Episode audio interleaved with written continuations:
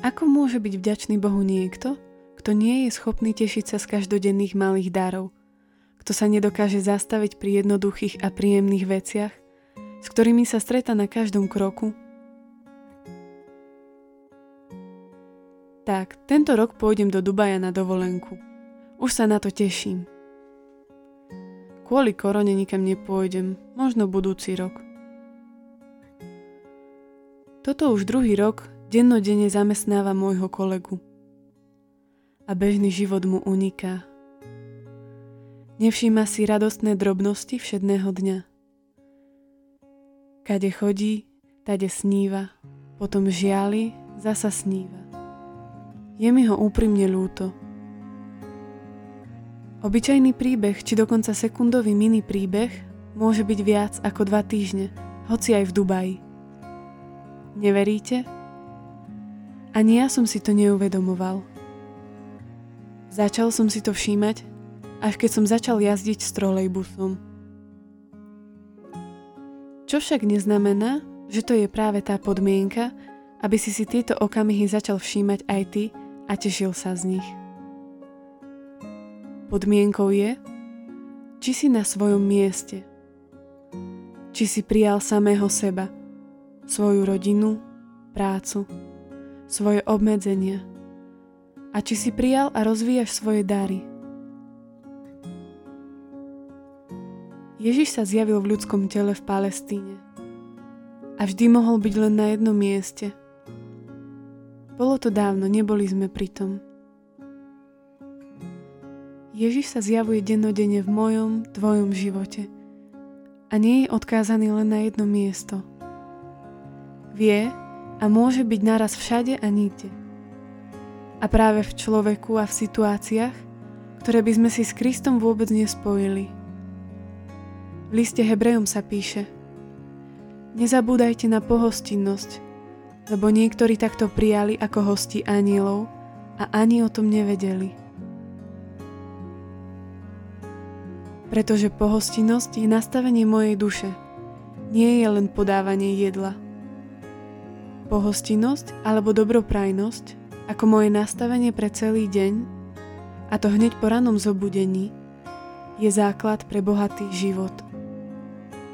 Bohatý na momenty, dary, zážitky, radosti, ktoré dávajú životu život. Skúsiš to? Funguje to. Sám to zažívam a píšem o tom aj príbehy. Dnes už knižky. Nastav sa dobroprajne k človeku, hoci aj k nepriateľovi, k nepríjemnej situácii a ocitneš sa na prahu malých veľkých darov, za ktorými zbádáš, niekedy až s odstupom času, Ježiša. Vďaka ti Ježišu za tento dar okamihov, v ktorých sa zablisne väčšnosť.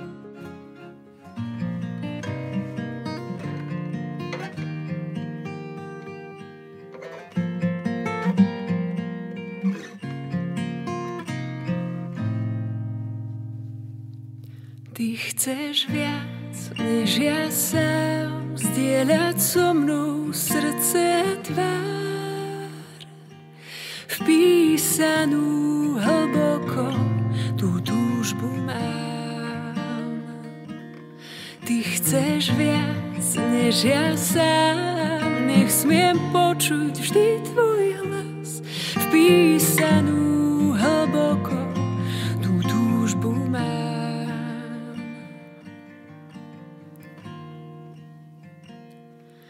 Daruj mi počuť tvoje slova, ožijú slovo tvojich slov v nich je tlkot tvojho srdca, skrytá túžba tvojich snov. Daruj mi počuť tvoje slova, ožijú slovo tvojich slov. V nich je tlkot tvojho srdca, skrytá túžba tvojich snov. Ty chceš viac, než ja sám, zdieľať so mnou srdce tvár, vpísanú